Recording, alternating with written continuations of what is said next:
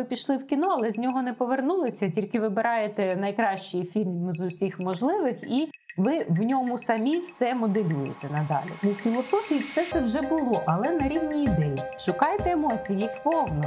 Ви можете ризикувати щодня. Ні, цього ми боїмося. Що буде, якщо вони почнуть? Вони почнуть грати своїми власними правилами. Наукасти подкасти про науку, яку хочеться розуміти. Чи повністю ми усвідомлюємо, яким може бути штучний інтелект, як він вплине на наше життя, емоції, стосунки та буденні задачі? І чи можна йому довіряти рішення у моральних дилемах? Про усе це ми говоримо із Оленою Комар, кандидаткою філософських наук. Олена досліджує когнітивну науку, нейрофілософію та теорію штучного інтелекту. І про усе це уміло розповідає на своїх лекціях. Пані Олено, ми усі часто чуємо про штучний інтелект, але для багатьох це щось по типу прикольної новини про те, що штучний інтелект цікаві картини намалював або забавну мелодію зробив. В більшості випадків ми не розуміємо, що це насправді таке. Ми розуміємо, що він є десь в основі безпілотних авто. Да, Вони мають виконувати там якусь функцію. Вони є десь в основі Сірі, яка може з нами розмовляти ще чи, чи ще з чимось. Вони щось можуть, якісь об'єми інформації, ці штучні інтелекти аналізувати. Але що це фізично, що це яких типів воно буває, як це поняття, на які категорії можна поділити, я не уявляю, і напевно наші слухачі теж не будуть уявляти, що воно таке. Я б хотіла почати з того, що під терміном штучний інтелект мають на увазі два напрями. По перше, йдеться про науку. І в даному випадку у нас нестандартний момент пов'язаний з тим, що це не наука, яка сформована для того, щоб дослідити те, що наявне і існує. А це наука, яка виникає для того, щоб по ходу спроб створення досліджувати те, чого ще немає. Плутанина щодо штучного інтелекту цілком природня, саме тому, що наразі розробляються і теоретичні моделі, і прикладні, наприклад, спроби здійснити те, що собі уявляють фахівці у галузі штучного інтелекту. І уявлення про те, що вважати штучним інтелектом, е, досить таки суттєво відрізняється, якщо ми беремо ранні, наприклад, кібернетичні теорії е, чи період, коли формувалися водночас кілька міждисциплінарних наук, таких як Cognitive Science, Власне, виник термін штучний інтелект, і поступово це сформувалося як теорії, навіть не теорія, не наука окремо, а теорії штучного інтелекту. І кібернетика термін, який тоді був популярнішим, але наразі Computer Science поступово витісняє цей термін і заміняє собою велику сукупність досліджень у напрямку як прикладному, так і теоретичному. І друге значення це вже більш вузьке прикладне, з якого ви почали саме те, що ми маємо на увазі під спробами вдосконалити наше життя всілякими розумними засобами. Тому, коли ми говоримо про те, що невизначеність щодо штучного інтелекту існує, вона повністю відповідає тому стану, в якому знаходиться ця наука. Тому що якщо Наприклад, фізика щось і допомагає створити так, от скажімо, дослідження енергії, е, яка існує в природі, дозволяє відтворювати це е, в якихось лабораторних умовах і створювати те, чого немає. То в контексті штучного інтелекту йдеться насамперед про зв'язок людини і того, що вона б хотіла створити як своє певне відображення. І оскільки по ходу дослідження того, що ми можемо змоделювати, ми намагаємося з'ясувати, що таке власне людське мислення, ми цього до кінця не знаємо. То ми відтворюємо е, водночас те, що ми пізнаємо у собі, і заодно намагаємося зазирнути за лаштунки, а чи можна створити щось, щоб відрізнялося від людини. Тому для того, щоб конкретизувати, то потрібно от чітко розділяти напрями, в яких ми будемо йти, так тому що коли е, в 50-х роках е, люди з зовсім різних, до речі, галузей збиралися для того, щоб спробувати створити щось проривне, то звичайно вони не створили. От, наприклад, була та ж сама відома Дартмутська конференція, яка тривала кілька тижнів, зібрала основних е, представників, яких ми зараз називаємо батьками-засновниками теорії штучного інтелекту. І от вони очікували, що станеться якийсь прорив, але насправді прорив стався суто методологічний, що вони дозволили собі думати в тому напрямку, щоб виникло щось потенційно майбутнього, чого не існує. Тому в сильному сенсі, ось ми будемо зараз розбиратися, можливо, з цими різними сенсами, але штучного інтелекту не існує. І він е, зможе виникнути за кількох умов. Або ми цілеспрямовано все ж таки розберемося з тим, що таке людський інтелект і людське мислення, і тут існує маса змішань значень. Інтелекту, розуму, свідомості, самосвідомості, я особистості, суто е, людських якихось рис, те, що ми називаємо гуманністю, так і от е, в різних напрямках ідемо. Якщо ми все це складемо, то ми будемо моделювати і спробувати це поєднати. Це один напрямок. А зовсім інший напрямок, власне, той, що викликає найбільше алармізму і таких неприємних очікувань, що ми і гадки не маємо, як це може піти поза планом, і тому от потрібно уточнити значення. Готуючись до подкасту, я почала для себе відкривати такий напрям роботи, як філософія свідомості. Цікаво почути, з якої точки зору це вивчають філософи, і як вони з таким напрямком дисципліною взагалі працюють. Дивіться, філософи вивчають це, ось що поєднує насамперед філософію з комп'ютер сайенс і теоріями штучного інтелекту, і будь-якими спробами дослідити мислення як з точки зору біології, так і з точки зору, наприклад, комп'ютерних наук. Це те, що філософія йшла спершу поруч з математикою, і це цілком зрозуміло ось над входом Платонівську академію. Якщо не брешуть, висів напис, що хай не зайде туди той, хто не знає геометрії. І ось власне ми можемо змоделювати, що відбувається з е, теоріями штучного інтелекту і загалом з комп'ютер сайенс до другої половини ХХ століття.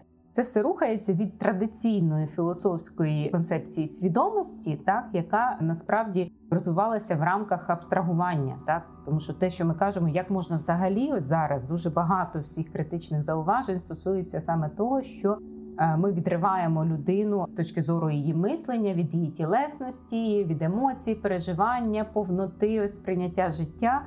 Це сталося тоді, коли люди почали використовувати математику. І Взагалі досить дивно, що від теорій філософських до прикладного використання е, у вигляді розумних технологій пройшло так багато часу. Ось це незбагненно. Не те, що вони виникли, а що так довго чекали.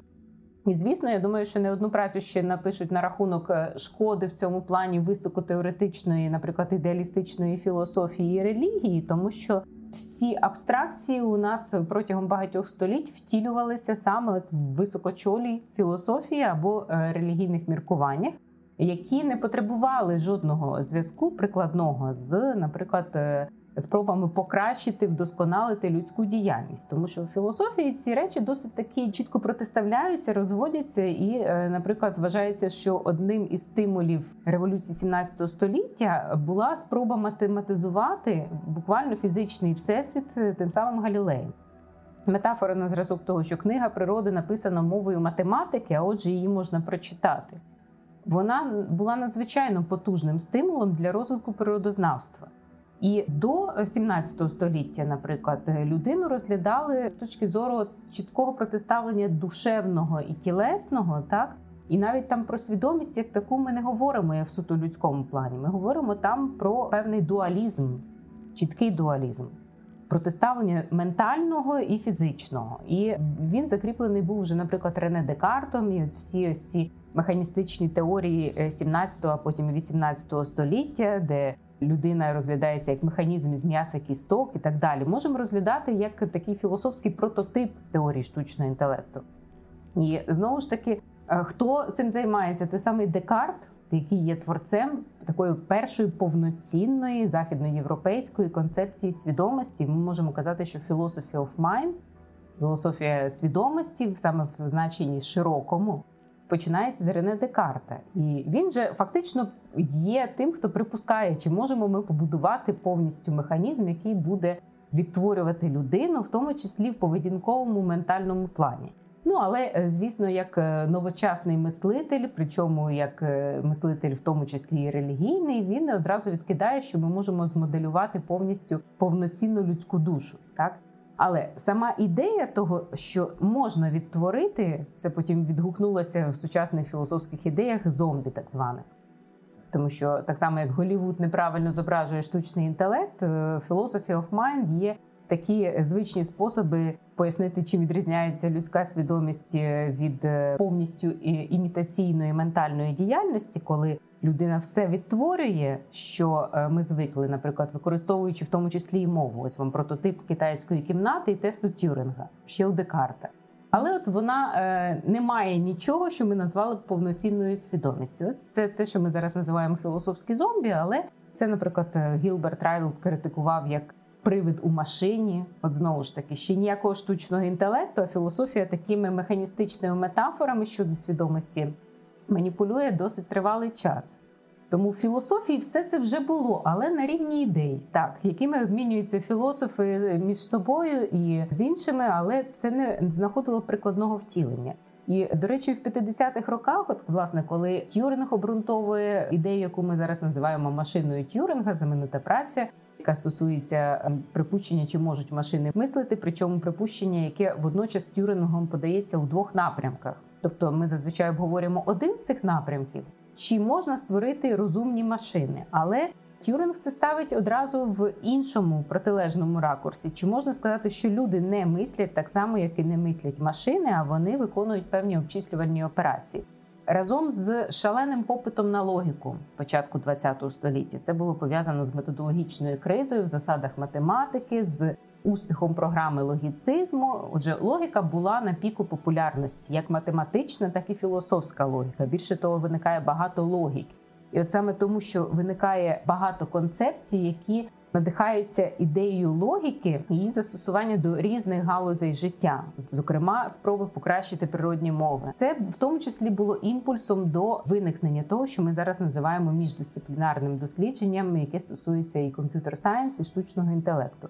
Якщо ви відкриєте, наприклад, класичні праці, на яких виростають сучасні, наприклад, покоління студентів чи там інженерів, скажімо, щодо штучного інтелекту, це Рассел і Норвіг е, і е, праця Люгера, то там від четвертої частини до третини праць стосується не програмування, так а стосується фактично філософських засад.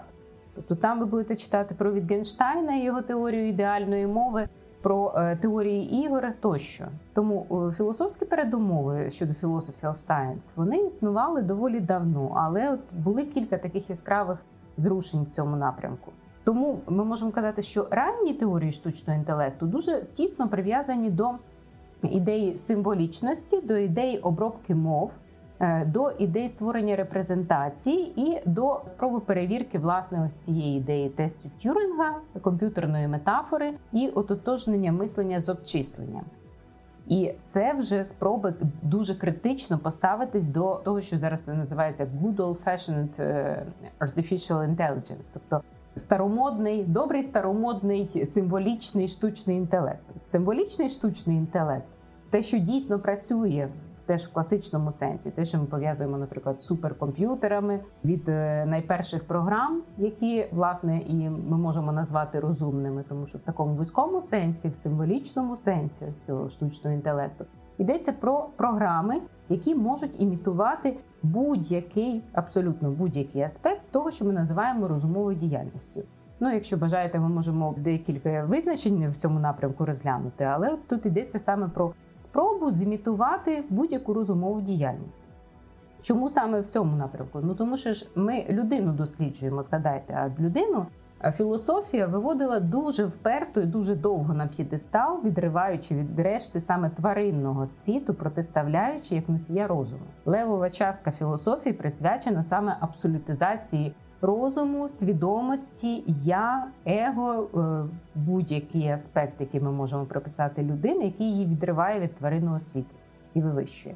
Якщо колись це було теж. Е, якщо ви шукаєте якусь нову ідею, подивіться уважно на філософію, ви там її знайдете десь там значно значно раніше. Сучасна спроба, наприклад, протиставити людську творчість, ось креативність, ототожнені людини з мисленням і відповідно от, е, з штучним інтелектом вона відсилає нас, наприклад, до того самого відродження. Тобто, це просто попередній етап, коли людину поставили на вершину світу, відірвавши від цього живого, тому що вона творча істота, але це спроба поборотися з середньовічною ідеєю того, що людина залежна від Бога, так і от все, що в світі, все, що природнє. Воно стосується тварного, тілесного, а все, що стосується розуму, все, що стосується душі, от воно має бути протилежним до тварного. Так тому от людина-творець прекрасна метафора, так але потім з'явилась нова метафора знання це сила. А там, де знання це сила, наступна метафора е, це просвітництво. Чому просвітництво? Світло розуму. І от, власне, з цим світлом розуму ми війшли в 20 століття. Звичайно ж, вже спробами там переосмислити людину, але Philosophy of Mind ґрунтується насамперед на ось цій ідеї світла розуму і того, що людина сама себе усвідомлює.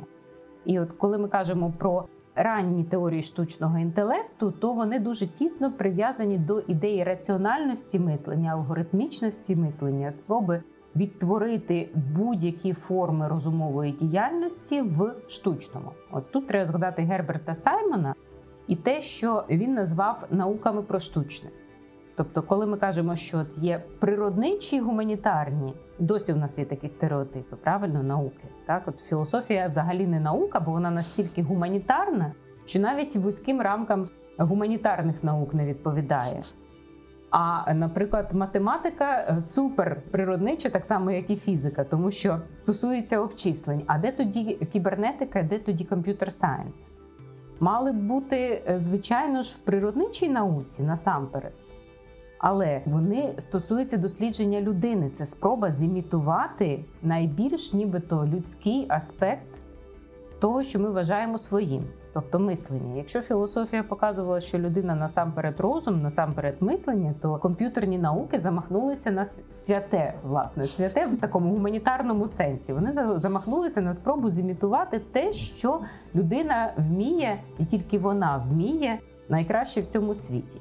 І от виявилося, що парадоксальна ситуація в тому, що те, що найважче дається людині, і що зовсім не можуть інші живі істоти, так, ну, наприклад, найскладніші обчислення. Перенести на світ штучного виявилося найпростіше. І от після того, як з'явилися перші успіхи у спробі, наприклад, е, створити машини, які здатні проводити обчислення, з цього ж почалося правильно.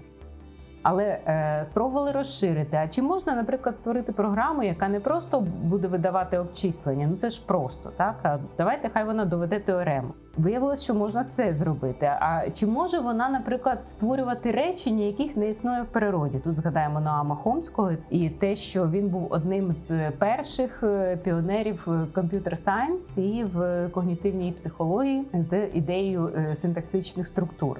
Так, от зараз дуже активно його критикують, але без цієї ідеї того, що природні мови можна розглядати теж структурно, і синтаксис існує певний, сполучений з ідеєю логіки, дало дуже сильний поштовх до того, що а давайте спробуємо попрацювати з природніми мовами. Може, в нас і вийде. І наразі ми маємо справу вже з зовсім новим етапом. Так чому, коли, наприклад, каже штучний інтелект, то багато хто каже насамперед уже не про Е, традиційні програми, так не про е, символічний штучний інтелект, а йдеться, наприклад, про нейронні мережі. Це інший шлях. І він пов'язаний вже більшою мірою, е, скажімо, спробою збагнути, яким чином ми обробляємо інформацію, так яким чином ми розпізнаємо, наприклад, щось, як працює наш мозок. І тут ми беремо за основу вже суто біологічне, тому що нейронні мережі це спроба зімітувати не в буквальному сенсі, так але в модельному плані те, що стосується імітації не людського мислення в філософському сенсі, а е, діяльності нейронних мереж у людському мозку. Ну от е, я думаю, що можемо взяти просто кілька визначень е, щодо того, що ми вважаємо щі.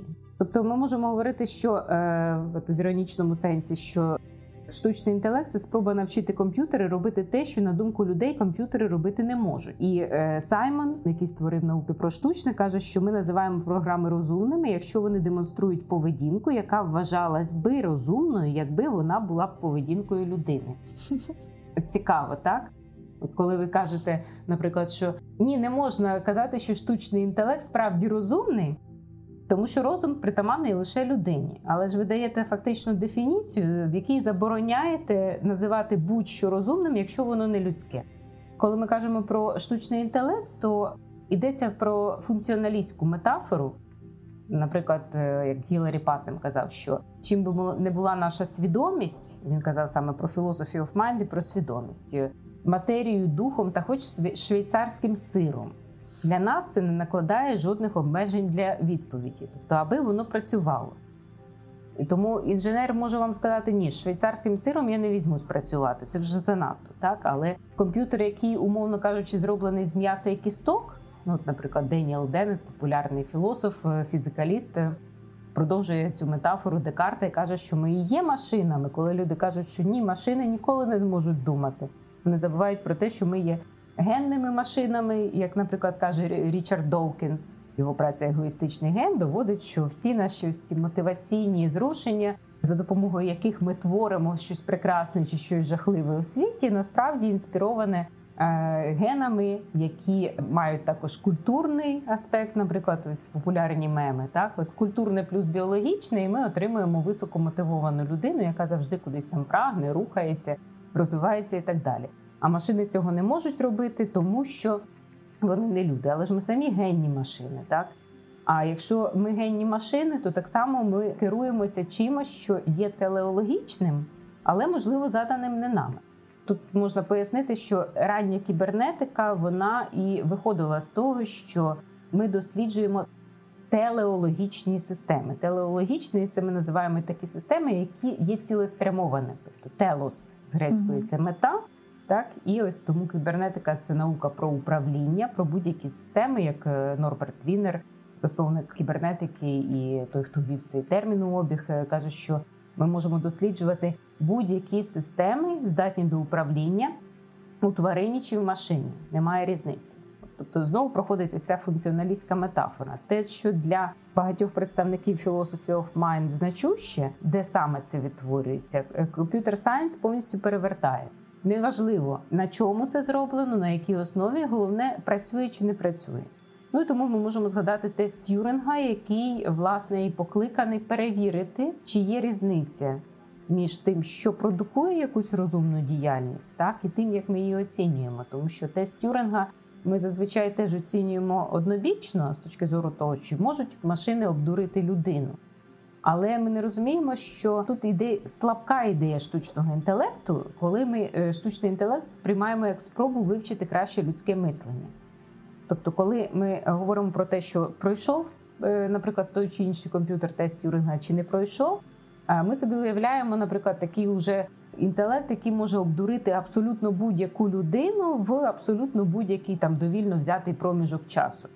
Але якщо взяти конкретну людину, яка є живою, біологічною, яка керується тими самими е, генами, так під впливом певних, наприклад, гормонів може перебувати в гарному настрої, поганому настрої, під впливом, наприклад, якихось е, як зовнішніх, так і внутрішніх обставин може бути більш зосередження чи менш зосереджена. Так, от у нас дуже великі амплітуди в тому, наскільки ми розумні в конкретний, наприклад, е, час, в конкретний момент, якщо ми кажемо про конкретну людину то конкретну людину можна сказати 100% гарантію, що можна обдурити. Потрібно лише знайти такий момент, таку слабку місцину в тому, що ми вважаємо, наприклад, своїм інтелектом, щоб нас можна було ввести в оману. Тому е, тут є певна така можливість будь-яку людину як підвищити в статусі, якщо ми припишемо і все, що там зробили Гегель з Ейнштейнами, з Тюрингами і так далі, за усі віки існування людства. І навпаки, якщо ми порівняємо людство з конкретною людиною, з посереднім розумом, так з ефектами Данінга Крюгера, тобто з тим, що людина не здатна до об'єктивної оцінки, то конкретну пересічну людину, якщо ми там покажемо пальцем на того, навіть на мене, так от яка там щось знає про той самий тест Тюринга, можна обдурити надзвичайно легко. Далі, що ми маємо на увазі під е, штучним інтелектом, наприклад, коли ми кажемо про е, сучасних уже трансгуманістів, які взагалі виступають за те, щоб ми не протиставляли людину і машину, так не протиставляли людський інтелект як абстракцію, таку і штучний інтелект, який може бути створений, а навпаки, намагалися вдосконалити людину за допомогою штучних засобів. Зрештою, нічого поганого ми не бачимо в тому, щоб вдосконалювати себе за допомогою культури. Ми ж не кажемо, що це дуже неприродно читати книжки. Книга, взагалі, до речі, зовсім неприродня, так але ми до них там дуже схильні. Так само, е, якісь, наприклад, естетичні враження ми отримуємо не лише від природи, але від штучно створених об'єктів, таких як картина. То вдосконалювати людину можна і цими засобами. Наприклад, е, для Тегмарка інтенціональність машини або цілеспрямованість проявляється просто в тому, що вона здатна виконувати і досягати певної мети. Тобто, якщо ставиться певна мета і досягається ця мета, то ми можемо говорити про те, що вона розумна. Наразі, звичайно, ми можемо сказати, що ключовий момент стосується от для філософії, це дуже очевидно справжньої інтенціональності чи ніби інтенціональності, так.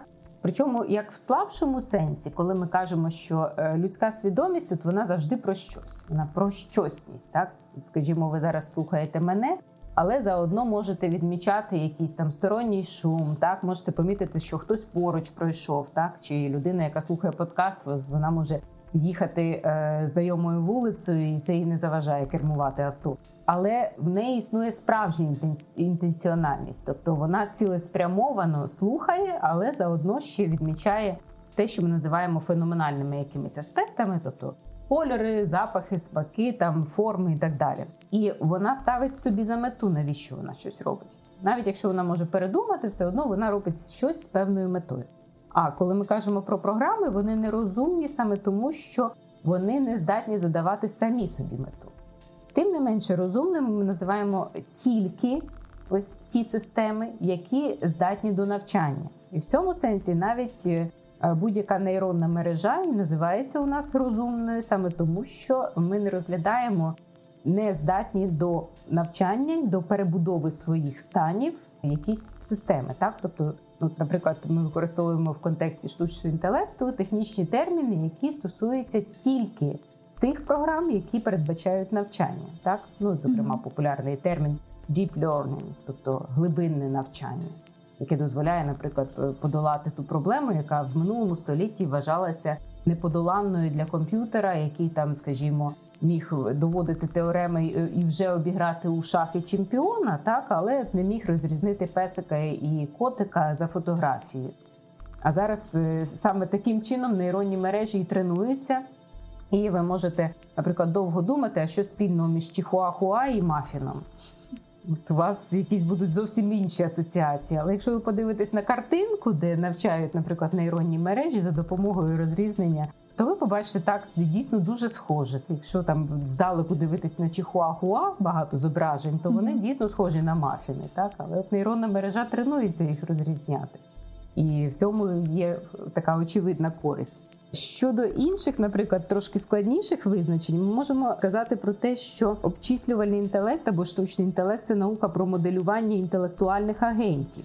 І інтелектуальний агент це дещо вуще, конкретніше поняття, тобто це не йдеться про створення повноцінної свідомості, чи тим паче самосвідомості, але йдеться про е, систему, яка здатна до певного самоконтролю, до корекції станів, так і включає ж обов'язково навчання. Тому, коли ми кажемо про символічний штучний інтелект, то дуже значна частина інформації стосується саме того, яким чином репрезентується знання, як оцінювати в умовах невизначеності, наприклад, на основі там бейзіанських логік, е, прораховувати різні, наприклад, ситуації. Це звичайно ж обробка даних.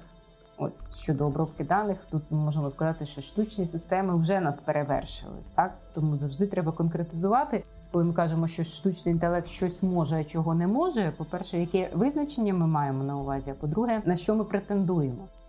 Тому що як такого всеохопного комплексного штучного інтелекту наразі не існує, і е, взагалі-то з серйозних фахівців, які працюють, е, наприклад, в лабораторіях штучного інтелекту, в наукових інститутах і так далі. Е, які б е, казали про те, що ми найближчим часом можемо сказати про створення ось цього всеохопного штучного інтелекту, то ніхто з них таких теорій не висуває. Це більш такі філософічні або навіть е, ну Голлівуд стайл припущення.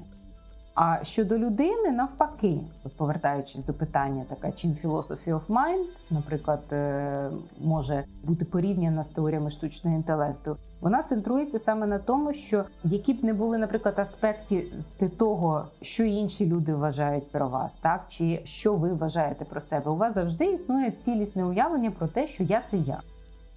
Збереження цієї цілісності, усвідомлення того, що людина завжди здатна усвідомити себе як себе, це протилежність до того, що ми називаємо штучними якимись системами. Здебільшого всіх виникає запитання, а як цей штучний інтелект буде в результаті на нас впливати?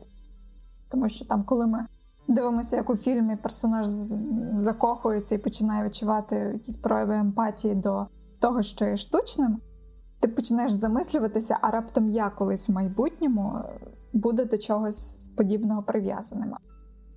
Про що ми не замислюємося? Тому що я ніколи не замислювалася про те, чого я бажатиму, знаючи там етап розвитку штучного інтелекту, якщо я, наприклад, втрачу близьку мені людину. А хочеться замислитися, напевно. Це типово для людини приймати як даність все, що вона отримала, і все, що було зроблено до неї. І е, з якимись такими широко відкритими очима дивитися в майбутнє, вбачати там щось таке різке, несподіване і так далі. Тим не менше, е, потрібно мати на увазі, що буде в даному випадку, от в такому вузькому сенсі, не зовсім доречне слово, не просто буде впливати, а буде продовжуватися те, що зараз е, вже існує. Тому що якщо ви скажете, що на вас це зараз не впливає або не суттєво впливає. Значить, ви недостатньо адекватно оцінюєте, наскільки радикально людина змінилася за останні, е, наприклад, 100 там 150 років. А якщо ми кажемо про існування комп'ютер сайенс і взагалі того, що ми називаємо теоріями штучного інтелекту, то це навіть менше століття, правильно, тому що там з 50-го року, тобто з праці Тюринга, можемо про це говорити, чи з 56-го року, коли було проведено власне ось цю першу конференцію, чи з якого моменту? Взагалі-то е, з моменту того, коли людина створила культуру, вона почала створювати довкола, довкола себе штучний простір. Так і саме в біологічному сенсі згадаємо, що більшість живих істот вони намагаються адаптуватися до довкілля. І в цьому сенсі вони не надто бувають успішними, тому що час, за який вони можуть адаптуватися, так і радикальність змін можуть бути несумісними. Тобто вони може б адаптувалися, якби їм дали трохи більше часу, там пару мільйонів чи хоча б кілька тисяч років, так а в нас такого часу немає. Тому от людина є такою унікальною формою, яка намагається насамперед випробувати середовище, що вона в ньому може змінити. Ну, якщо вже середовище дуже сильно опирається, гаразд будемо змінювати себе. Але в останню чергу ми намагаємося змінити себе. В першу чергу ми випробовуємо. А якщо змінити щось довкола нас, так тому, коли ви кажете, що може технології почнуть на мене впливати, і зі мною станеться те, що у фільмі, так коли ви фільми дивитеся, ви ж усвідомлюєте, що фільми це вже штучна реальність. І це штучна реальність, якою ви замінили реальні емоції, якими ви могли б наповнити себе, починаючи там з будь-якого е, засобу до виробництва, які змінили світ людини. І закінчуючи тим, що дійсно, коли ви ходите в кіно, ви вже зраджуєте свої всі такі біологічній природі, тому що шукайте емоції, їх повно. Ви можете ризикувати щодня. Ні. Е, ви не хочете насяж настільки ризикувати, тому що ми можемо пограти в імітацію. То чому ми раптом демонізуємо е, якісь розумні системи і починаємо міркувати про те, що колись станеться, якщо ми е, свого принаймні от з мого народження, ви свого народження, ми точно існуємо в цьому світі культури, який переповнений штучним. І чим далі, тим більше ми додаємо цього штучного. І е, я повністю переконана в тому, що в найближче майбутнє от воно дуже непомітно, якщо все буде відбуватися так, як воно відбувається буде крок за кроком додавати більше віртуальності аж до розмиття меж. Тому що, якщо ми хоча б трошечки знаємо щось про нейрофізіологію, ми розуміємо, що наш мозок діє теж конструктивістськи, він доповнює, домальовує, дописує ту реальність, якої нам бракує інформативно, так от від е, банальної сліпої плями я дивлюся на зображення, і я бачу буквально те, що є. Чи ні, чекайте, не те, що є. Те, що ми бачимо, є результатом того, як наш мозок обробив вхідні дані і е, як ми для себе створили цю реальність. Тут для нас великої різниці між е, справжнім і віртуальним. Власне, ніколи, мабуть, що не існувало. З того часу, як ми навчилися обробляти самі якісь візуальні патерни, так і створювати собі якісь внутрішні ментальні репрезентації то з того часу ми вже почали грати в штучне. І коли в нас існує е, якась розумна технологія, яка дозволяє нам на це подивитися збоку, тобто обробляти ті самі масиви інформації замість нас самих. Тобто ми використовуємо творчість нашого мозку для того, щоб замінити щось. І спершу ми замінювали щось буквально фізичне, так щоб дотягнутися до того, до чого ми не дістаємо, так там дострибнути, доїхати, більше отримати їжі і так далі. І аж догралися наразі до того, що ми замінили емоції, тому що коли ви платите, наприклад, е, за квиток у кіно. То ви е, щось штучне, наприклад, гроші, причому е, часто це вже електронні гроші, правильно ви е, віддаєте якимось людям, які займаються тим, що вводять вас в оману. Тобто на якусь там годину-півтори вводять вас у світ, у якому ви не живете. І зараз наші всі слухачі переосмислюють все, що з нами відбувається кожного дня. Більше того, коли я кажу, що в філософії є все. В Греції, можливо, буквально все фізично існувало, так а от в філософії є ментально все. То в філософії є такий цікавий мисленнєвий експеримент, який називається Experience Machine, тобто машина продукування досвіду чи машина якогось, е, скажімо, там е, задоволення, часто перекладають.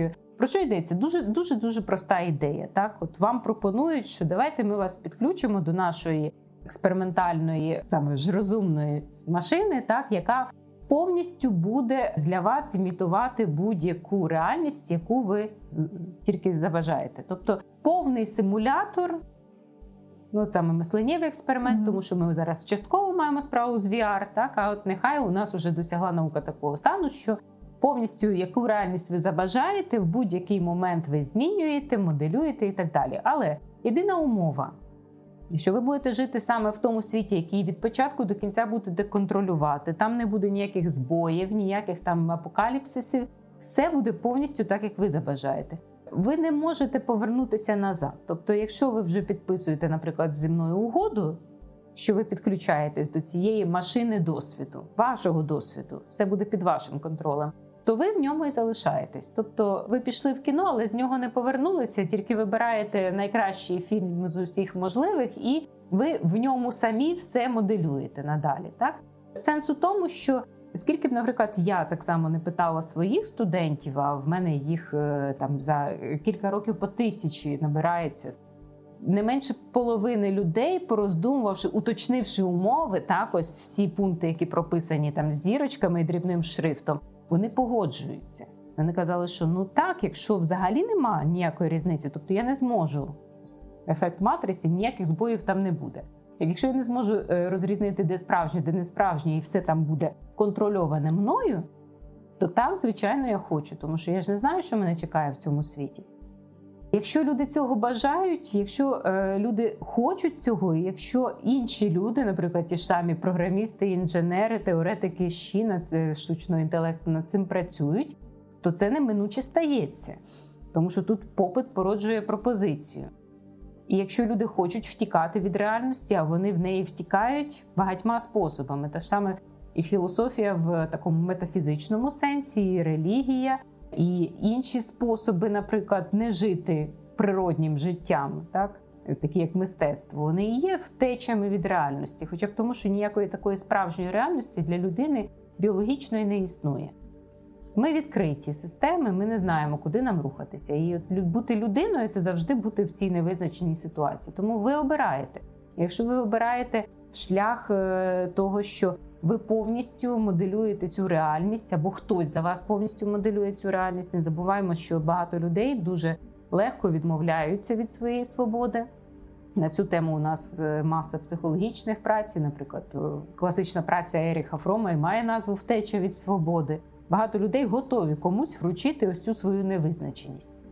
І якщо існують способи заповнити ось цю невизначеність, люди радісно цим користуються. І тому великої різниці, чим вони скористуються, то вони під гаслами якоїсь ідеї підуть вбивати інших людей, чи вони просто ніколи не будуть виходити з кімнати. Коли я спілкуюся, наприклад, з фахівцями в галузі комп'ютер сайенс або штучного інтелекту, їх практично дуже часто хвилює таке суто економічне питання, і це не про фантастику, це про прямо зараз.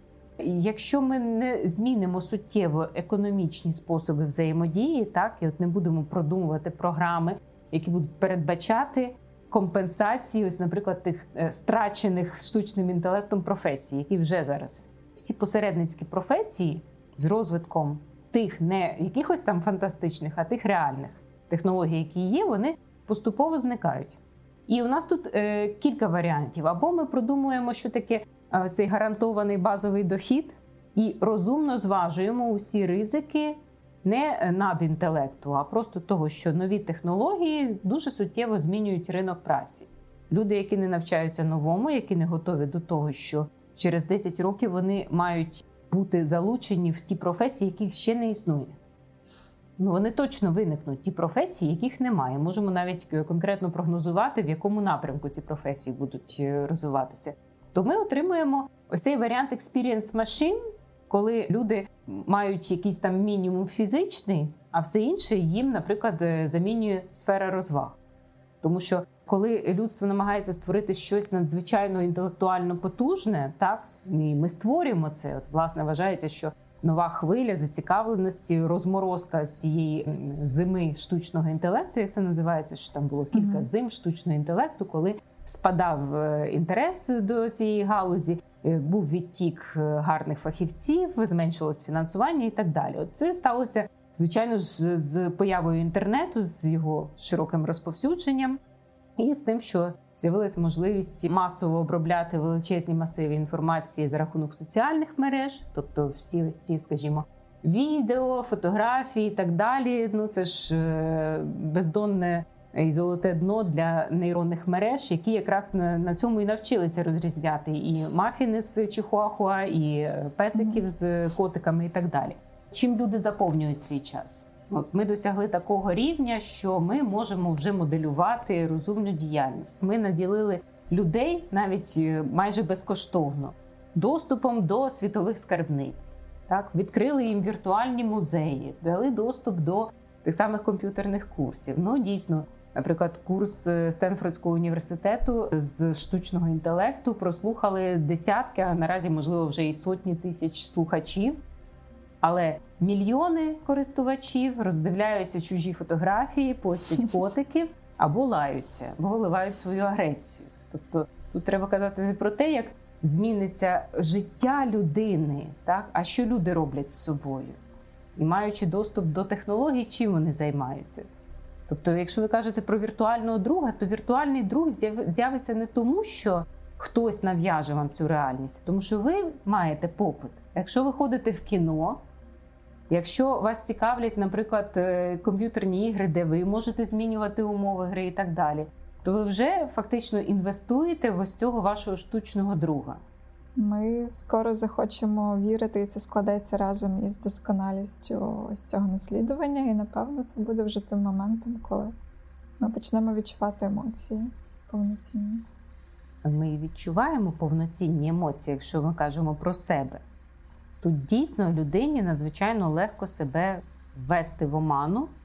Обмануть мене не сложно, не сложно, я сам обмануватися рад. Так, ось цей варіант, коли ви можете мене обдурити саме тому, що я хочу бути, наприклад, ошуканою. Це, до речі, насамперед стосується не штучного інтелекту, а тієї самої політики, яка, як ви бачите, надзвичайно сильно змінилася з поширенням технологій. Тому що Є такий лозунг, що люди хочуть бути ошуканими, вони будуть ошуканими. І я наразі тут бачу кілька перспектив, тому що з одного боку ми вже переконалися на минулому досвіді і на теперішньому досвіді, на тому, що, скажімо, використання технологій і нерозбірливість людей щодо споживання інформації, нездатність розрізняти фейки, е, нездатність критично осмислювати цю інформацію стадні інстинкти, які змушують нас е, ходити туди, от як раніше, там е, колись ходили туди, де пішли більшість, бо там багато їжі. Так, от ми схильні споживати некритично ту інформацію, куди багато пішло, так тому що там, значить, щось корисне, щось е, гарне. І щось цікаве, тому використання технологій нас тут загрожує не самими технологіями, не якимось там страшним штучним інтелектом, який стоїть за цими технологіями, чи сам є нею, яка здатна себе переосмислити в голівудському стилі. А насамперед тими людьми, які здатні використовувати ці технології, тому що в нинішній ситуації, в найближчому майбутньому, якщо все розвиватиметься саме в індуктивному стилі, ну тобто ми можемо прогнозувати майбутнє на основі минулого. то е, нам загрожує щось з боку не самих технологій, а з боку людей, які ними користуються. І водночас ми очевидно розуміємо, що те, що виступає загрозою, могло б стати феноменальним успіхом людства, тому що величезну кількість галузей ми можемо саме в такому конкретно філософському сенсі покращити за рахунок технологій. Не лише спростити пошук даних, так не лише перевірити роки життя, наприклад, того самого е, Алана Тюринга. Ми можемо, наприклад, покращити судову систему, загалом правову систему. Ми можемо, наприклад, не лише обробляти зображення котиків і песиків. А ми можемо задати величезну кількість даних щодо там тих самих е, справ, так і аналізувати їх, і подивитися наскільки, наприклад, часто там вироки, які виносилися в минулому, були помилковими, так аналізувати дані, які стосуються того, яким чином люди приймають рішення. Згадаємо те, що у нас не лише computer science розвивається, а якщо ми їх сполучимо з цим другим напрямом, тобто з е, нейронауками, то зараз у нас існує так само дуже багато вже таких гаджетів, які на рівні іграшок, так ну так само, як, наприклад, робототехніка і штучний інтелект. Е, вони сумісні, так але ніхто не очікує з тих, хто реально працює в цій галузі, що ми створимо якогось антропоморфного робота, який буде наділений цим штучним інтелектом. Це більше такі іграшки для розваги. Так, робототехніка це не та галузь, де ми очікуємо якогось саме прориву. Це виключно соціальний аспект, тому що ми е, є такими human animals, які реагують насамперед на собі подібних. Так? І якщо сказати, що штучний інтелект, е, ось він так, от як у нас там є суперкомп'ютери, які як колись традиційно займали там по е, півкімнати, так і зараз е, суперкомп'ютери там займають велику площу, так, але ви там нічого людиноподібного не бачите. так? То це нас засмучує, і ми собі не так це уявляємо. Якщо б, наприклад, ось е, в цю там тваринку ми помістили якісь там, скажімо, там сканери. І якісь там мікрофони і так далі, от вона видавала подібне щось до людської поведінки. Це нам більше б давало, наприклад, е, довіри, аніж коли ми говоримо про справжню систему, яка здатна обробляти величезні масиви інформації. Тому що ну, це не цікаво, це не викликає у нас відгуку. Але якщо ми говоримо про те, що існують нейроінтерфейси, які в найближчому майбутньому можуть перейти вже на більш серйозний рівень. Якщо такі нейрогаджети, наприклад, які щитують актуальну інформацію, так вони стануть настільки звичними, як е, міні-комп'ютер у нас у кишені, то ми можемо очікувати нового технологічного статусу людини, тому що здатність нейромереж обробляти візуальну інформацію. Це наслідок того, що гігантську кількість даних вже ми змогли обробити. Тобто, все це, е, якщо там до 21 століття насамперед керувалося законом Мура, от про нього дуже багато було розмов, тому що ти говорили про те, яким чином збільшується потужність. Ну те, що кожні 18 місяців потужність комп'ютера подвоюється. І там казали про те, що а що ж буде, коли ось ми не зможемо фізично зробити настільки там малі чіпи, щоб угу. цей закон Мура продовжував діяти. Що тоді? От тоді настане якась криза. Зараз уже це не настільки актуально, тому що переключилися більше на питання того, що е, ми називаємо машинним навчанням на основі тих самих нейромереж. Так кожна окремо взята нейромережа вона виконує дуже вузько спеціалізовану функцію. Ну кругом, де ми бачимо шалений успіх, наприклад, з точки зору е, того, що ми називаємо штучним інтелектом, так це зазвичай дуже вузькоспеціалізована функція. Вона виконує конкретну функцію. Ну, скажімо, там ось комп'ютери е, змогли обіграти людину вже не лише в шахи, але в Go. Go – це вже трошки інше, це вже не зовсім алгоритмічні принципи. Але, наприклад, ця програма вона опрацювала мільйони прикладів гри. Коли ми кажемо про уже ось цю програму, яка успішно грає в Go, то вона створила уже свої власні правила. Так ну цього ми боїмося. Що буде, якщо вони почнуть? Вони почнуть грати своїми власними правилами. Але ніяких вони наразі не існує, тому що е, ця програма, наприклад, не зможе вам зварити борщ, подати каву, е, не зможе намалювати погану чи хорошу картину. І так далі. От вона працює з однією функцією. Ми працюємо одразу з дуже багатьма. Тобто, ви, наприклад, дуже гарні, скажімо, у грі в теніс, так, але погано плаваєте, чи там взагалі не любите плавати.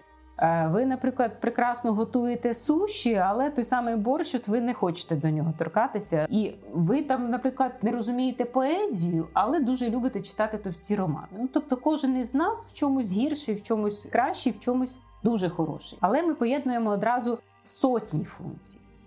Усвідомлених функцій, які дозволяють нам бути з цими мультифункціональними, як казав Марвін Мінський, швейцарськими ножами. Що психіка людини як швейцарський ніж, і от ми можемо бути мультифункціональними.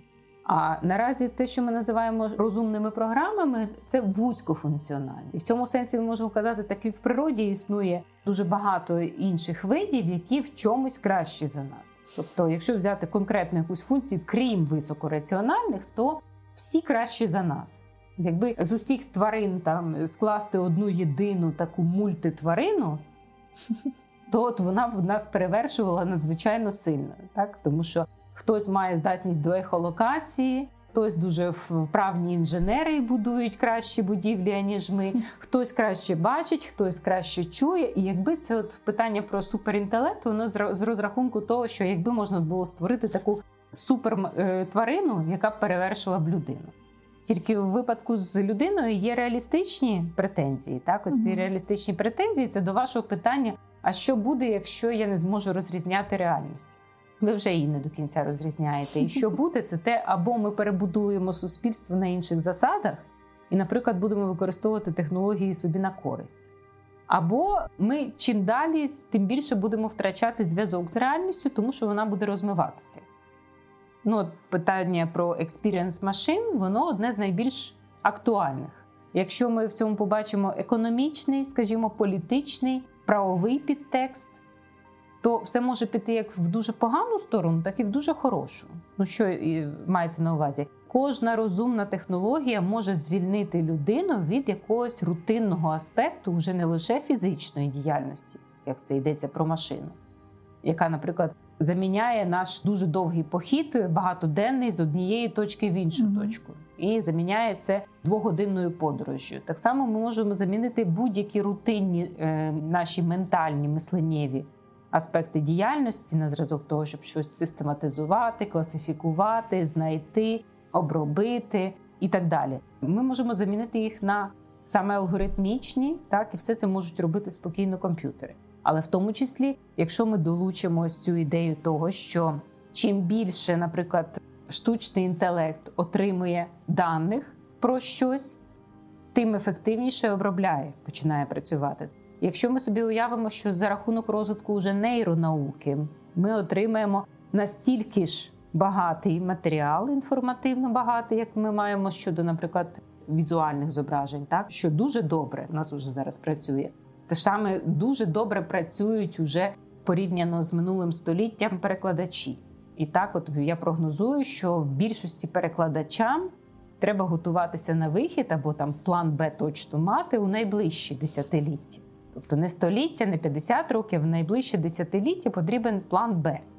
Те саме можна сказати, що е, ми можемо покращити суттєво і економіку, і право, тому що ми не розуміємо, наприклад, чому наш світ організований таким чином, що високочолі науковці, от вони там існують в наукових установах, які ледве-ледве отримують фінансування від держави. Так само не розуміємо, навіщо посередньому прокурору 5 квартир, 3 будинки і 10 е, машин. Що він з ними збирається робити, так?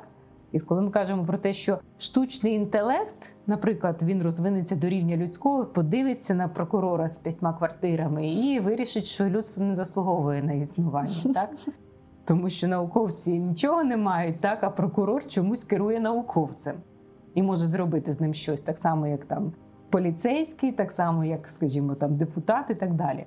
То е, ми ж можемо покращити так. Насправді проблему прокурора з п'ятьма квартирами може вирішити штучний інтелект. Всього для цього нам потрібна суспільна згода. Так само питання, наприклад, неякісної університетської освіти, питання несправедливих оцінок, питання, зрештою, моралі. Ні, їх не можна вирішити раз і назавжди.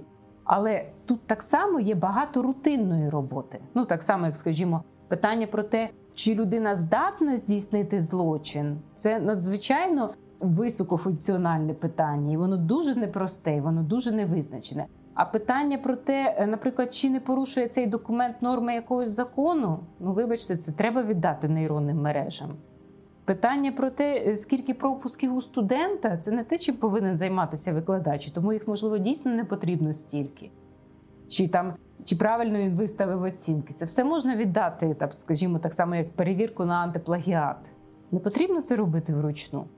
Це потрібно віддати штучному інтелекту. А питання живого спілкування, от якраз е, з викладача зі студентом, так, от вас з якимись співрозмовниками це наразі не знімається. Ну тобто, знову з звільненим часом ми можемо робити що завгодно. Тому це питання соціальної філософії, навіть не філософії mind, а соціальної філософії. Була свого часу франкфуртська школа, і вони е, задавалися питанням про тим, як покращити, е, наприклад, фрейдистську теорію.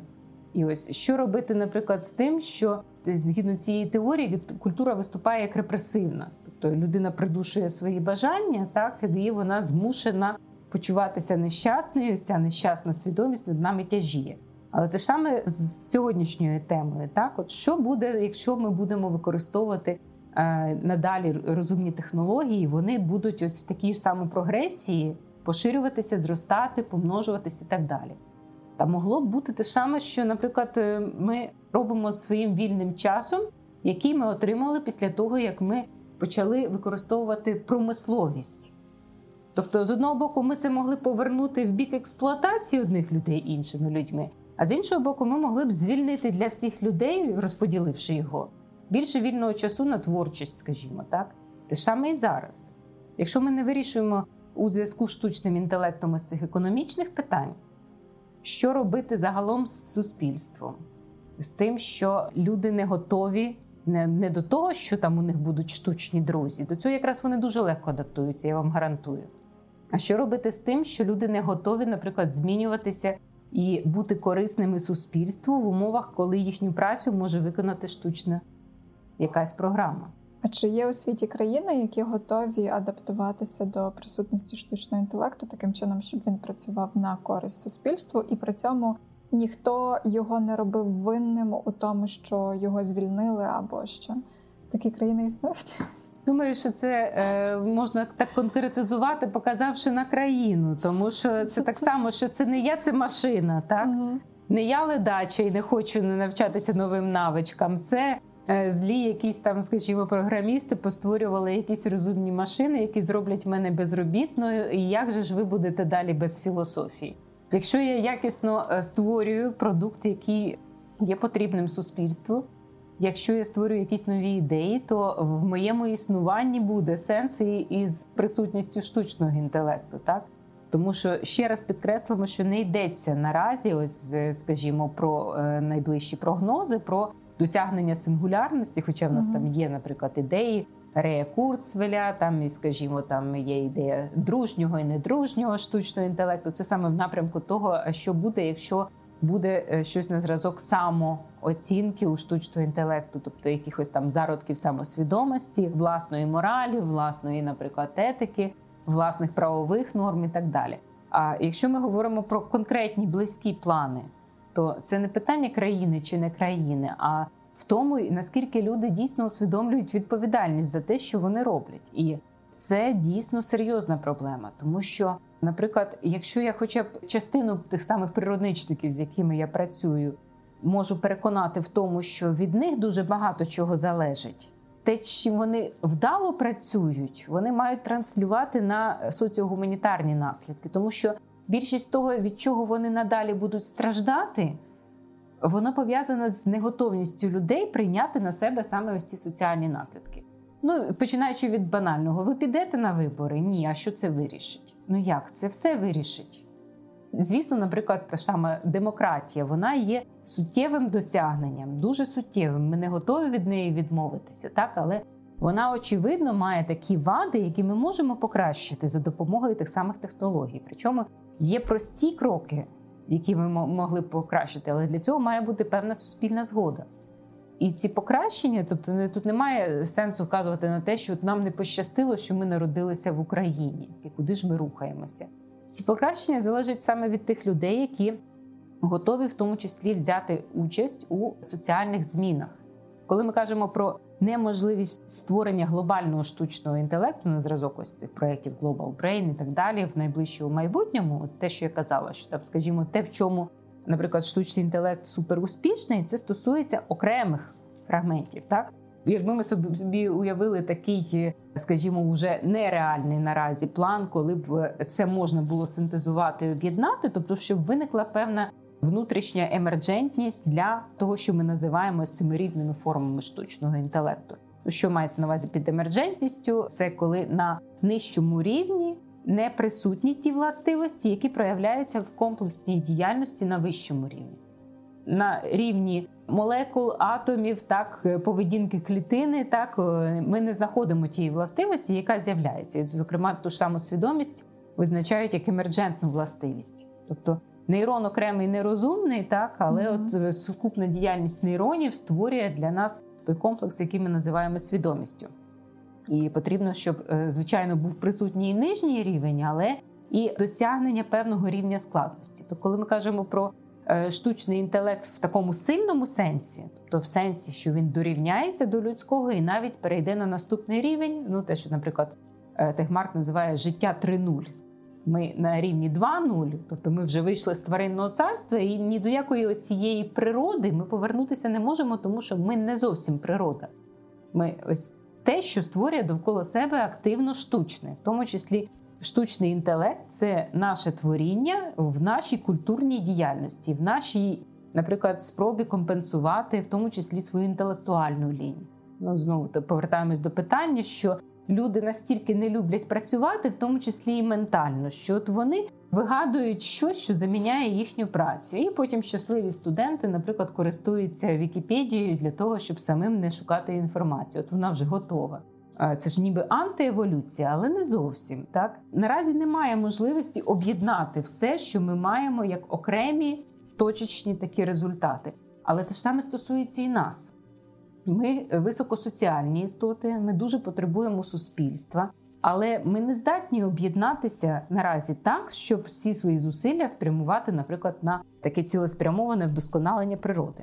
І це той парадокс, який я як філософ постійно відмічаю. Ну тому що, якщо ми візьмемо ось десятки визначень, вони будуть стосуватися щодо штучного інтелекту, саме того, що це раціональні системи, цілеспрямовані системи, тут телеологічні системи, ті, які ставлять певну мету, її досягають, які можуть оцінити ціль, до якої прямують, і так далі.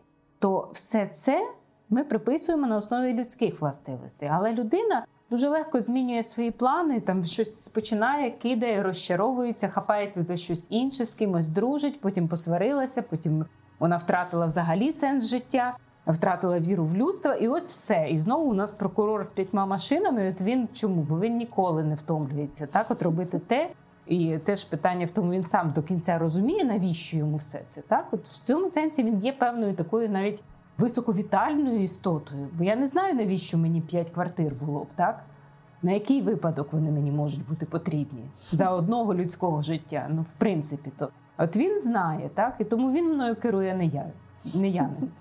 А от щодо е, наших спроб об'єднання, то дуже багато чого воно могло б позникати просто за рахунок того, що ми раціонально відсікаємо усі неправомірні способи діяльності. Ну чому, зрештою, у нас такі спротиви там з боку е, всіх реакційних, наприклад, структур щодо там перенесення це в віртуальний простір. Як би там не казали, що захищаються дані, там порушуються якісь права людини, насамперед бояться того, що а що, якщо кожна мить моєї діяльності вона стане публічною? Що якщо ніхто е, не зможе, наприклад, приховати те, що він би хотів приховати, так?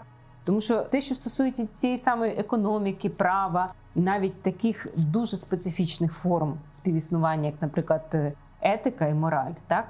Там ще раз повторюю, що частина може бути алгоритмізована. Інша справа, що нам не сподобається, наприклад, алгоритмізація моралі, тому що алгоритмізована, наприклад, е, моральна оцінка може виключати той варіант, який вам подобається. Ну, Це тема для окремої розмови, але mm-hmm. я, наприклад, на лекціях з етики дуже легко показую різницю між емотивізмом і утилітаризмом, коли ми кажемо, що ну, більшість із нас в принципі готові признати норму, що якщо це краще для більшості людей, то я погоджусь, правильно? Аж доки не дійде до конкретної ілюстрації, є дуже прості способи проілюструвати, коли ви скажете ні, ось тут я ні за що не погоджуся. Навіть якщо я вам буду повторювати, що там система проаналізувала і визначила, що для більшості буде краще саме ось так, то ви будете активно протестувати в якомусь моменті. І таких моментів у нас дуже багато. Тому, коли ми кажемо про покращення людського життя, можна було б досягнути. От згадаємо, ми визначали е, системи розумні, якщо вони є раціональними агентами. А людина є повністю раціональним агентом? Не завжди.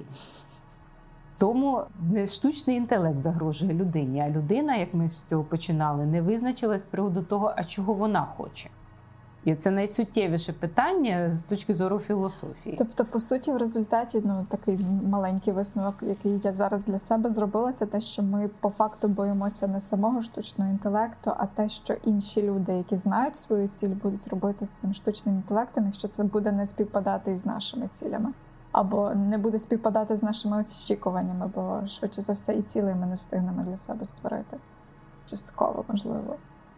Е, ну тобто, це ми боїмося в такому технологічному плані. Розумієте, наприклад, хімія дає нам можливість створення медикаментів, які лікують хвороби, чи там, наприклад, блокують біль. Так? Mm-hmm. Але водночас люди використовують це і з іншою метою, так? І е, хімія сама по собі не відповідальна за те, що хтось хоче створити новічок, а не лише ліки від раку. Mm-hmm. Так? Тобто за новічок відповідальні люди так само, як і за ліки від раку. І якби люди були такими істотами, які б тільки хотіли хорошого завжди, або знали, в чому це хороше, то ось цих е, страхів у нас було б значно менше щодо штучного інтелекту, тому що він так само знаряддя. Ви можете використовувати комп'ютер для того, щоб стати потужнішими, сильнішими, розумнішими. Ну і власне на на це ми і розраховували правильно і розраховуємо mm-hmm. досі на те, щоб звільнити свій час для того, щоб займатися чимось суто творчим, у чому вони поки що взагалі ніяк не претендують на те, щоб посунути кудись людину. Тому що щодо творчості тут тотально людина домінує і поки що буде домінувати. Але ми можемо використовувати це зовсім з іншою метою. Тому це всього-навсього знаряддя. А як ви його спрямуєте наразі? Це залежить від інших людей. Коли ми не довіряємо штучному інтелекту, то насамперед ми не довіряємо один одному. Це власне те, що заважає нам побудувати ось цей новий дивний світ, який виявиться не антиутопією. Тобто ми боїмося весь час опинитися в антиутопії. А щодо другого страху, що з'явиться штучний інтелект, який буде мати інші цілі, і вони нам не сподобаються. Ну це теж насправді для нас природньо боятися чогось і. До речі, людині е, багато в чому й допомагає. Так, от так їй може допомагати страх перед Богом. Це Вольтерівський. Якби Бога не існувало, його треба було б вигадати з етичних міркувань. Так само, якби не було б можливості розглядати майбутнє з точки зору того, що прийде хтось, стане хтось, значно розумніший за нас, і буде нами керувати. То частина б не записувалася в трансгуманісти, а займалися тим, чим вони займаються. Так це когось там змушує прискоритися і вивчити ще щось, якісь там навички освоїти, так ті ж самі курси програмування прослухати. То чим ні? Чим це погано? Я так зрозуміла, творчі професії вони зараз найдальше до ризиків з нами знаходяться. Я правильно розумію? А чому так? Труднощі з креативністю в тому, що ми розуміємо під креативністю. Так само, як що ми розуміємо під раціональною чи інтелектуальною діяльністю, тому що з імітацією труднощів не буде, якщо так само, як з будь-якими зображеннями, так от як камери вдосконалюються і краще розпізнають обличчя, чим більше вони обробляють, наприклад, зображення однієї самої людини.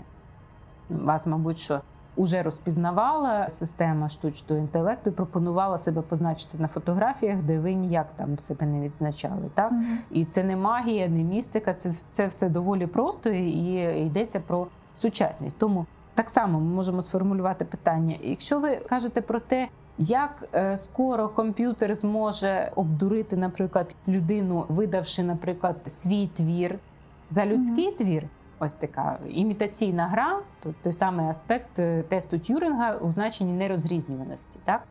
То прямо хоч зараз я сама теж перевіряла, так, якщо ми беремо зображення Ви бачили, як нейромережі створюють картини. Угу. Навіть там є додатки, такі люблять у них дехто гратися.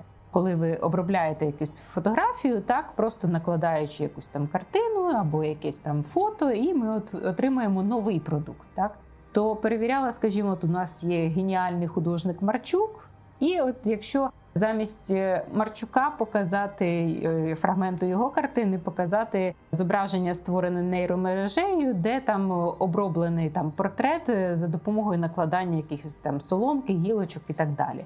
А в нього там є да, пам'ятаєте, така, така техніка. Так, то коли показуєш нейромережну картину, людина дивиться, каже, що ну, мабуть, що м, картина, так а потім коли кажеш, що ні, це нейромережа, і показуєш Марчука, але вже іншого Марчука. Так і питаєш, а це нейромережа, людина вже впевнено буде казати, звичайно, нейромережа, тому що дуже схоже. Тобто, з точки зору тесту нерозрізнюваності, згадаємо це старе правило, е, коли ми обговорюємо е, початкову цю роботу е, Тюринга. Про що йдеться? Там же початково варіант був те, що людина намагається розпізнати відповіді від комп'ютера чи від живої людини, але за основу бралася імітаційна гра, де, наприклад, чоловік намагається видати себе за жінку, чи жінка намагається видати себе за чоловіка. І якщо екзаменатор не може визначити, чоловік це чи жінка, які пишуть ці відповіді, то це що означає, що справді немає різниці між чоловіками і жінками. Тому з точки зору імітаційної гри. Імітаційна гра може спрацьовувати на будь-якому рівні. І те ж саме завантажте вмісти усіх, наприклад, музеїв, те, що тільки почалося, так завантажуйте кожен твір мистецтва, його зображення в різних ракурсах, в різної якості і так далі. І ви через якийсь час отримаєте е, дуже гарну імітаційну гру в мистецтво. так? А якщо ми говоримо як з інтенційністю, справжня інтенційність, справжня креативність чи не справжня, що нас, наприклад, дивує в тому, що ми називаємо якимось там несподіваним твором мистецтва, що нас вражає.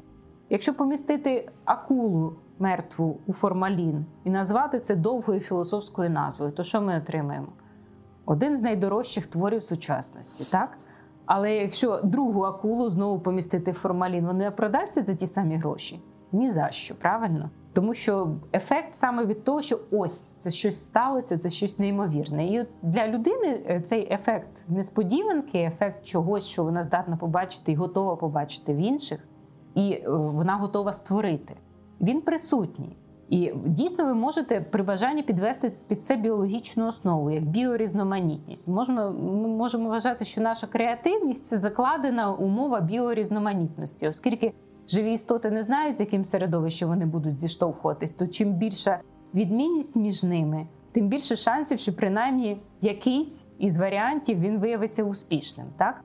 А коли ми хочемо створити якусь ідеальну раціональну модель, то вона ж лінійно всі варіанти збирає до найкращого. Ось чому ефект креативності ще, так?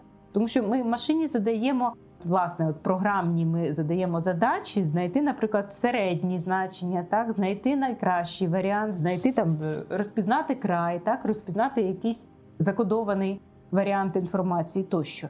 Ви хочете знайти спільний код мистецтва, тут його не існує. Так само, як от біорізноманітність, вона е, вигідніша, ніж один, хай навіть там усереднений найкращий варіант. Так, от скільки було там спроб знайти ідеальне зображення людини. Воно не працює, тому що немає ідеального зображення людини. Ви не знаєте, в яку людину ви закохаєтесь, так?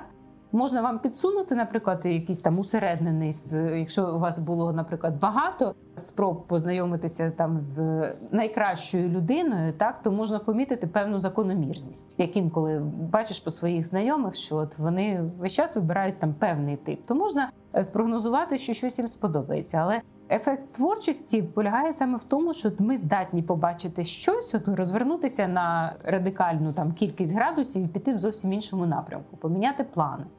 І творчість це якраз антираціональність, тому що коли ми кажемо про штучний інтелект, ми ж намагалися раціоналізувати себе і подати найкраще. Угу. І ще раз нагадаю, те, що що для нас найскладніше, там, наприклад, здатність провести складний обрахунок, виявилося найпростішим, тобто там, де алгоритмізується, це дуже просто. А де не алгоритмізується, зрозуміло, що це суто наше людське. Але можна, звичайно, що обробити всі способи, наприклад, які викликають у людини ту чи іншу форму поведінки, і вивести таку усереднену модель, за допомогою якої можна вводити її в оману. Тут ось існує наразі досить чітка межа між тим, чому комп'ютери, наприклад, не креативні. Ну тому що не було потреби в створенні креативних комп'ютерів. Насправді є потреба в тому, щоб ми покращували нашу діяльність. Але якщо ми будемо досліджувати саме креативність, то ми знайдемо способи, за допомогою яких ми будемо створювати щось нове. Але якщо ми будемо створювати, генерувати всього, чого в нас багато, воно нам швидко набридає. Якщо ви створите багато програм, які будуть імітувати творчість, творчість, як, наприклад, метал, якого в світі багато, що зробить? Втратить значення. Ми будемо шукати щось інше. Тому що якщо буде дуже легко намалювати картину, дуже легко створити скульптуру, дуже легко побачити щось, то ефекту вау не буде. Ми будемо шукати де-інде. І це буде більше говорити не про комп'ютери, а саме про нас. Ну от, власне, тому колись там викликали захват картини максимально наближені до реальності, а зараз mm-hmm. викликають здивування максимально віддалені. Дуже часто якісь, скажімо, творчі доробки, які найменше схожі на реальність. Дякую вам за лекцію, шикарну лекцію. Ми залишимо для всіх бажаючих посилання на ваш онлайн-курс в описі подкасту. А вам, слухачі, нагадую, що ви можете підтримати наукасти двома способами: поширити посилання на цей епізод у ваших соцмережах або стати нашим патроном. Обидва варіанти для нас цінні. Партнером цього епізоду є креативний простір для освітян Освіторія Хаб. Чудовий вибір для продуктивної роботи, а також видавництво наш формат, книгу якого ви можете виграти, якщо опублікуєте подкаст у своїх соцмережах із хештегом Наукасти. До нових епізодів буде ще більше науки, яку хочеться розуміти, і науковців, яких хочеться слухати.